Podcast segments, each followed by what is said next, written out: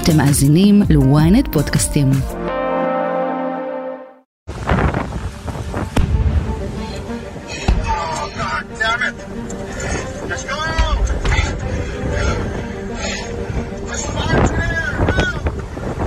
They are still fighting fires tonight on the Hawaiian island of Maui in the nation's deadliest fire disaster in five years.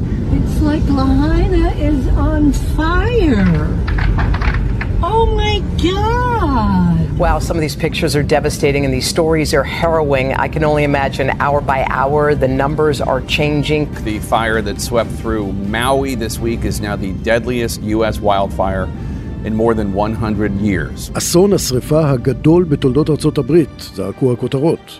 התמונות והסרטונים שהגיעו מהוואי הראו אירוע קיצוני חסר תקדים, שגבה מעל למאה קורבנות שנשרפו למוות. האסון התחיל אולי מצירוף מקרים מצער, אבל הוא תולדה ישירה של משבר האקלים. אז איך האש פרצה? למה זה רק עניין של זמן עד שאסון כזה יקרה אצלנו? ומדוע אנחנו צפויים לשמוע על עוד הרבה מאוד אירועים כאלה? אני יוסי פישר, וזאת הכותרת.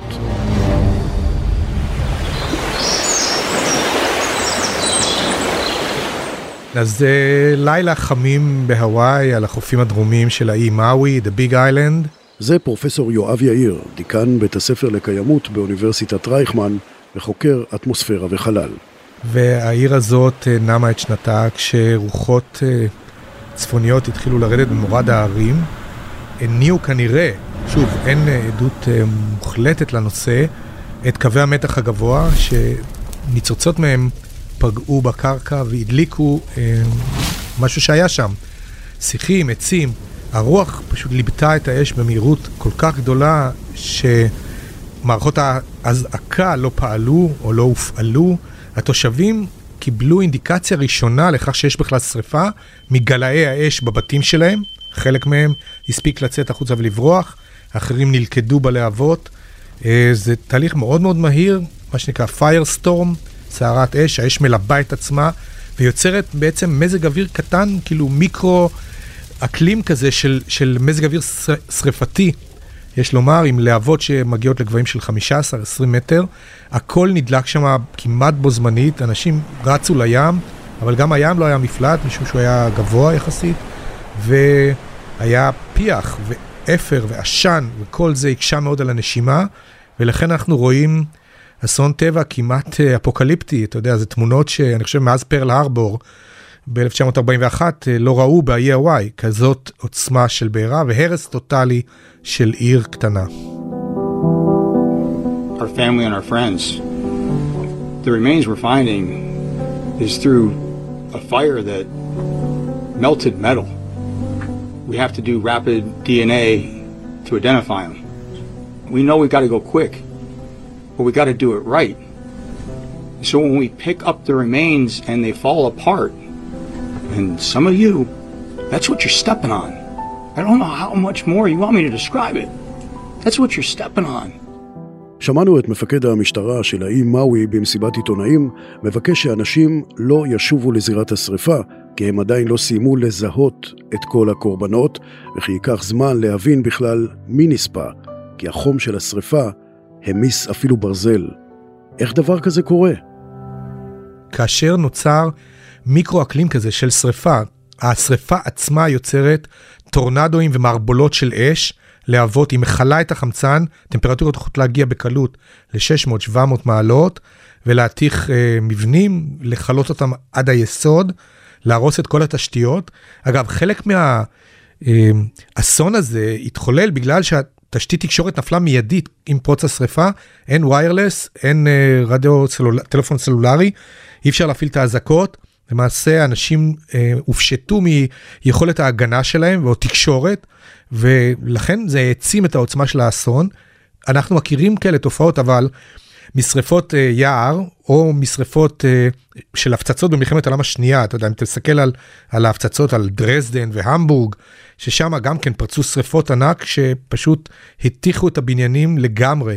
אז uh, אתה לא מצפה לזה באי ירוק בים, כמו האי הטרופי הזה, הוואי, היפהפה והגשום, אבל הנה, אחת מטביעות האצבע הברורות של שינוי אקלים עולמי, מופע כזה קטלני באי שלו. וזה בא בהפתעה, כן, לא ציפינו לזה, אני מוכרח להודות שכשקראתי את הידיעות, אה, כאילו התקשיתי להאמין, אבל אה, כשאתה קורא את המטאורולוגיה ואתה מבין מה הלך שם, זה די ברור. אתה אומר שזה די ברור, אבל כשאתה נותן לי דוגמאות של שריפה ברמה של הפצצות במלחמת העולם השנייה, ברמה של שריפות יער, לשריפות יער אפשר להתכונן. למה שקרה בהוואי, היו סימנים מקדימים? תראה, הוואי, מחודש מאי השנה, יש ירידה דרמטית בכמות המשקעים האופיינית. אז התמונה שאנחנו היינו רגילים אליה, עוד מימי סדרות הטלוויזיה, הוואי 5.0, אתה יודע, עם הרכבים האלה בהרים המיוערים והירוקים, על החופים הלבנים עם הדקלי קוקוס והגלים, זה כבר לא בדיוק הוואי שאנחנו רואים היום. ומ-2016 יש מגמה הולכת ומתחזקת של התייבשות, ירידה בכמות המשקעים ומופעים של גלי חום. והשנה פשוט זה הגיע לשיא, משום ש-2023, וזה אולי המאזינים יודעים, אה, היא שנה שוברת שיאים בכל פרמטר שהוא, ולא בקטע טוב. השרפה בהוואי היא רק האחרונה בשורה של אסונות אה, אקלימיים, שמופעים רבים שלהם ראינו. מקנדה שבערה בחודש יוני, אתה זוכר את השריפות הללו, שהעשן שלהם מתפשט דרומה והגיע לניו יורק ולוושינגטון, וקליפורניה כמובן, שריפות באלסקה, בסיביר, פורטוגל, יוון, טורקיה, אני יכול לעשות עוד ועוד רשימה כזאת של מקומות שנפגעו, וזה לא מקרה, זאת אומרת, זה לא אפיזודות בלתי תלויות. אני חושב שלכל מי שעיניו בראשו מבין שהשכיחות של שבירת שיאים של טמפרטורה, של יובש, והמופעים שלהם כאסונות טבע, אה, השכיחות הזאת הולכת וגדלה בעשורים האחרונים. אגב, הראשונים שמצביעים על הדבר הזה, תתפלא, זה לאו דווקא אנחנו, קהילת אה, האקלים וחוקרי האטמוספירה, זה דווקא אנשי חברות הביטוח, מיוניק רה ולוידס, שמבטחים נכסים כנגד אסונות טבע, והם מצביעים על עלייה שיטתית בכמות אסונות הטבע ובכסף שזה עולה למבוטחים, כי האסונות הולכים להיות יותר ויותר, הופכים להיות יותר ויותר גדולים ושכיחים. אז אה, כבר מישהו שם אה, תג מחיר על העלות של השריפה של העיר הזאת, להינה הבירה המסורתית של הוואי. אני חושב שראיתי מספר של חמישה וחצי מיליארד דולר בניו יורק טיימס, אבל שוב, הם רק בהתחלה, הם עוד לא גמרו אפילו לספור לדעתי את הנעדרים ואת המתים. זה באמת אסון קצת אפוקליפטי.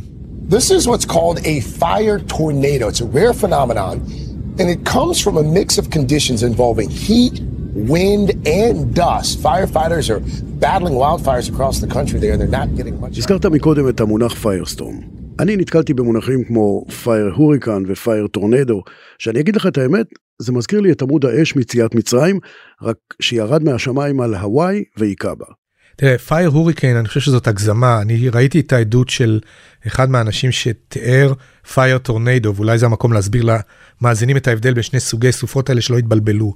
הוריקן זה סופה ענקית, אדירת ממדים, קוטר של 300 עד 500 קילומטר, מערבולת ענקית של סופות רעמים, בדרך כלל מעל האוקיינוסים הטרופיים החמימים. ושם נוצרות סופות רעמים אדירות עם משאבי רוח שיכולים להגיע ל-200-250 קילומטר לשעה, תלוי באיזה דרגה ההוריקן. טורנדו זה סופות קצרות וקטנות ממדים.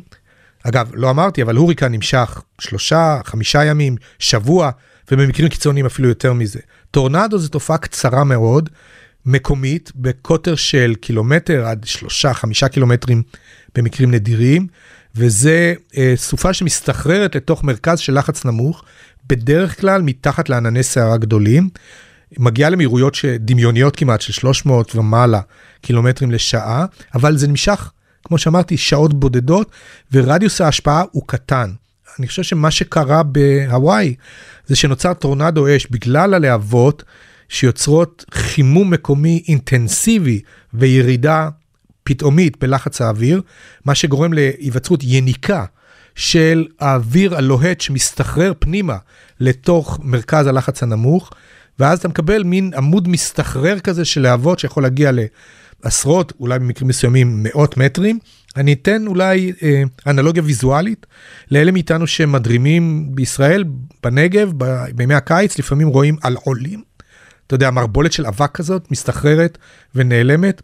אז תחשוב על, על עול כזה, אבל שהוא כולו עשוי מלהבות ומאוויר לוהט בכמה מאות מעלות. פרופסור יאיר מסביר שזה גם בעצם מה שעושה את האירוע לכל כך קשה לעצירה. אחד הדברים שמאפיינים מזג אוויר של שריפות זה השינויים המהירים והפתאומיים הבלתי ניתנים לחיזוי של כיוון השריפה. כי ברגע ששריפה גדולה מייצרת את מזג האוויר של עצמה, אז מאוד קשה לכבאים ולמי שנמצא בסביבה להעריך נכון לאן זה הולך להתפשט בשעה, שעתיים הקרובות. ולכן לא פעם אתה קורא, וידועה שריפה מאוד גדולה בקליפורניה, שלכדה את כוחות החיבוי שבאו לכבות אותה. בסוף נספו יותר מ-20 כבאים, משום שהאש פתאום הפכה כיוון, שינתה כיוון ולכדה אותם, והם לא הצליחו להסתלק משם.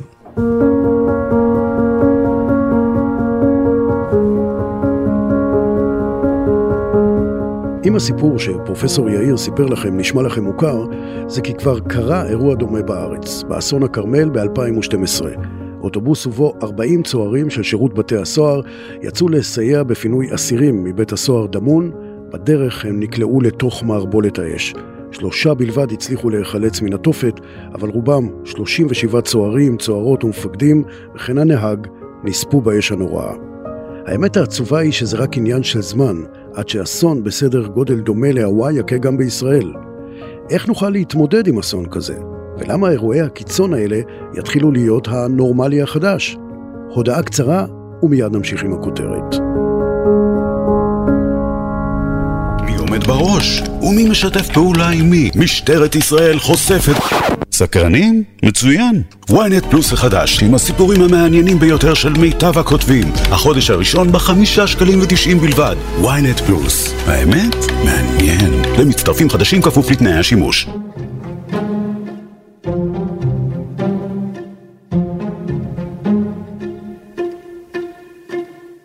פרופסור יואב יאיר, דיקן בית הספר לקיימות באוניברסיטת רייכמן, סיפרת לנו על טורנדו של אש.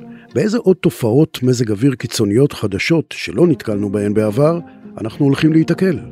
אני לא אגיד שזה תופעות חדשות, כי אתה יכול אה, לרפרר אחורה לעשר המכות במצרים, להגיד אה, ברד כבר היה, אה, כן, שכין כבר היה, כל אלה היו כבר במופעים כאלה ואחרים. מה שמאפיין עכשיו את המופעים של שינוי האקלים זה שכיחות גבוהה של תופעות קיצוניות במקומות שלא היינו רגילים לראות. נסתכל למשל על, על צפון איטליה לפני שלושה שבועות, אחרי גל חום אה, ששטף את כל המדינה הזאת, עם 47 מעלות ברומא, 49 בסרדיניה, אה, אפילו ערכים כאלה שאנשים קפצו למזרקות של רומא כדי להצטנן. קיבלנו בצפון איטליה, ברג'יו אמיליה, סופת ברד ענקית עם אבני ברד בגודל של 19 סנטימטר. זה לא משהו שהאירופאים מכירים. אה, זה מופיע מדי פעם בצורה נדירה במדינות מסוימות, למשל בסופות הברד הידועות של המישורים הגדולים, אוקלהומה בארצות הברית, אבל באיטליה זה סופר נדיר, והנה זה מופיע, וכנ"ל באוסטריה ובגרמניה, ולפני שנתיים בבלגיה, אז פה ושם אנחנו מתחילים לראות יותר ויותר אירועי קיצון. האירוע שבעיניי מסמן, אה, אה, אתה יודע, סיגנל לעוצמתה של האטמוספירה. הוא אה, שכיחות גבוהה והולכת של ברקים חזקים, מה שאנחנו קוראים סופר בולטס, ברקים שעוצמת הזרם בהם היא פי 10 או פי 100 יותר מהעוצמה הממוצעת. אנחנו רואים סופות ברקים חזקות נוצרות ויורות לקרקע ברקים עזים וחזקים, שהם כשלעצמם יכולים להיות אגב הגפרור שיצית את השריפת יער הבאה, אם היער יבש ויש בו הרבה חומר בעירה, אז אפילו בלי שמישהו יזרוק גפרור או סיגריה, אם נוצרת סופת ברקים חזקה, זה אגב כנראה מה שקרה בקנדה בשריפות בסוף יולי. אה, הטבע כבר מייצר את השריפות בעצמו, ולמשל, אני לא יודע אם המאזינים זוכרים, בדצמבר 2019, השריפות הנוראיות באוסטרליה, שכילו שטחים עצומים של חורש ויערות, ואנחנו זוכרים את התמונות המזעזעות של הקנגרואים והדובי קואלה שנפגעו בשריפה הזאת. גם שריפות בקנה מידה כזה, תנכי אם תרצה, מייצרות מזג אוויר והשריפה מדלגת באמצעות העננים של סופות הברקים שנוצרים מעל השריפה למקום אחר, מרוחק יותר. האטמוספירה יודעת לעשות את זה, ואני חושב שבמבט כללי על שינוי האקלים שאנחנו רואים, אה, it's more of the same. אנחנו נראה הרבה מזה. יש מהעמיתים שלי שקוראים לזה the new normal, הנורמלי החדש, אפילו של אה, מאזין מן היישוב, ואולי גם לך, זה נראה לא נורמלי, אבל צריך להתרגל לזה, וצריך להפסיק לדבר על וואו, storm of the century, או פעם במאה שנה, אלא להתחיל לדבר על, על הסתברויות, ואנחנו רואים שהשכיחות של המאורעות האלה הולכת וגדלה, ולכן זה באיזשהו מקום, כבר מנרמלים את זה, התרגלנו במובן מסוים לכך שכמעט כל שבוע איפשהו בעולם נשבר שיא מטאורולוגי כזה או אחר. אם אנחנו מנסים להשוות את זה לישראל, מה סדר גודל של השריפה בהוואי? שטח של עיר ממוצעת? תראה, השטח הוא, אני חושב, 2,000 אייקר, שזה משהו כמו 9 קילומטר מרובע, משהו כמו 2,400 מבנים, אז אתה יכול להשוות את זה לעיר בסדר בינוני, אשקלון כזה, אה, שעולה ונמחית מעל האדמה, אה, בתוך אה, זמן מאוד מאוד קצר, עד כדי כך שאפילו שירותי הכיבוי וההצלה לא הספיקו להגיע, האש בערה ללא מפריע כמעט בעיר הזאת. עכשיו, אם אתה שואל האם ישראל חשופה לסכנות, אני חושב שכל אחד שעיניו בראשו יודע, וכבר ראינו את זה באסון הכרמל, השרפה בחיפה, שרפה במעלה החמישה, שרפה בהרי ירושלים, זה פה ושם מופעים נקודתיים וקצרים, אנחנו איכשהו מצליחים לאזור כוחות ולהשתלט על השרפות האלה, אבל אם אתה מסתכל קדימה, מה התרחישים האקלימיים למדינת ישראל לעשורים הקרובים של המאה ה-21, אז המגמה הכללית היא התייבשות והתחממות, כלומר גם הפחתה בכמות המשקעים, מה שמביא ליובש גדול יותר בקרקע ובצמחייה, וגם פגיעה הולכת ומתמשכת אה, בתשתיות, שאחראיות על הניטור וההתראה המוקדמת בפני אה, פריצתן של שריפות כאלה. אז יהיה חם, יהיה יבש, תהיינה רוחות מזרחיות באיזשהו אה, יום, ובסוף תהיינה שריפות גדולות.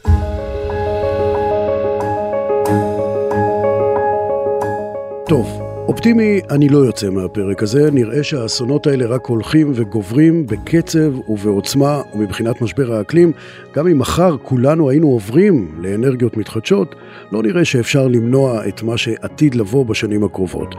יש משהו שאנחנו כן יכולים לעשות? אז בוא נגיד ככה, אתה אמרת אסונות, אבל אסון זה עניין של הגדרה, כי יכולה להיות תופעת טבע קיצונית, אם אתה מוכן לקראתה, נערכת נכון, והכנת משאבים לטפל בה, אז היא לא בהכרח חייבת להפוך לאסון, כן? זה שיגיע הוריקן בדרגה 5 לחופי פלורידה, אם אתה רואה אותו מגיע מהאטלנטי שלושה או ארבעה ימים מראש באמצעות תצלומי לוויין ומטוסי מחקר, אז אתה יכול להיערך מראש, לפנות חלק מהאנשים ולספוג את המכה כשאתה מוכן. אם אתה לא מוכן, המכה תהיה הרסנית וקטלנית. אם אתה כן מוכן, אז יש לשער שתוצאותיה תהיינה פחות נוראיות וקטלניות. אז רמת המוכנות ויכולת ההתראה המוקדמת כנגד אירועי קיצון היא משהו שאנחנו משתפרים בו, והיכולות החיזוי הולכות ומשתפרות, ואני מאמין שבעשורים הקרובים תהיינה מעט הפתעות יחסית להתרחשותם של מזגי אוויר קיצוניים. לא תמיד כמובן האוכלוסייה תוכל להתגונן בפניהם, אבל לפחות נדע שזה מגיע, אוקיי? אז זה דבר אחד. לגבי מה האנושות צריכה לעשות, התשובה ידועה לכולנו, היא ברורה. אנחנו באמת צריכים לעבור לאנרגיות מתחדשות ולהקטין כמה שאפשר את פליטת גזי חממה לאטמוספירה, ובמקביל, אה, כיוון חדש יחסית שמסתמן כסוג של פתרון, זה סילוק עודפי CO2 מהאטמוספירה באמצעים שונים, טכנולוגיות חדשות שמתפתחות ונבדקות, אמנם לא בסקאלה גדולה עדיין, אנחנו משחררים משהו כמו 45 מיליארד טון CO2 לאטמוספירה כל שנה, בגלל צרכי האנרגיה, חקלאות, תעשייה, תחבורה והכנת מזון. אה, אז כן, חקלאות. אז אנחנו עדיין לא מסלקים מספיק מה-CO2 שפלטנו, וגם היסטורית כבר הצטברה כמות עצומה של הגז הזה באטמוספירה. אז יש פה כיוונים די ברורים מה האנושות צריכה לעשות. עכשיו זה רצון פוליטי וכלכלי. יש תקווה, היא לא תבוא אולי מהממשלה, אלא תבוא מערים, דווקא ראשי הערים בישראל, פורום ה-15 וערים נוספות, אה, מבינים שתנאי החיים של התושבים הם בידם ואפשר למצוא פתרונות, שלל פתרונות, להקל על המצוקה האקלימית שאנחנו חווים. תשמע, בישראל 93% מהתושבים גרים ביישובים עירוניים כאלה ואחרים. אם נצליח לפתור ברמה העירונית את מצוקת אי החום העירוני, לייער את הערים שלנו, לקרר אותם, לצבוע אותם יותר לבן, להפוך את הגגות לסולאריים, לעבור לחקלאות עירונית, יש הרבה מאוד פתרונות. זה חלק מחומר הלימוד של הסטודנטים שלי, איך אפשר כל אחד לתת כתף, וברמה העירונית לדעתי יש הרבה מה לעשות ויש פה תקווה לפתרון. אם אתה נערך נכון ורואה קדימה ומרגיש איזושהי תחושת אחריות לרווחתם של הדורות הבאים, אז אתה צריך להתחיל עכשיו לעשות את מה שנדרש, לא לחכות. פרופסור יואב יאיר, תודה רבה. בשמחה. עד כאן הכותרת להפעם. אתם מוזמנים לעקוב אחרינו בוויינט, באפליקציה, בנייד, ברכב, באפל, בספוטיפיי. אתם גם מוזמנים לדרג את הכותרת ולכתוב לנו תגובה, נשמח לקרוא. אנחנו ממליצים לכם להאזין לפרק אחר שלנו על משבר האקלים. חפשו את הפרק, זה אולי הקיץ הכי פחות חם בחיים שלכם. איתי בצוות הכותרת שרון קידון, קובי נחשוני וטל זרביב. תחקיר, הפקה ועריכה גיא סלם ועדן דוידוב.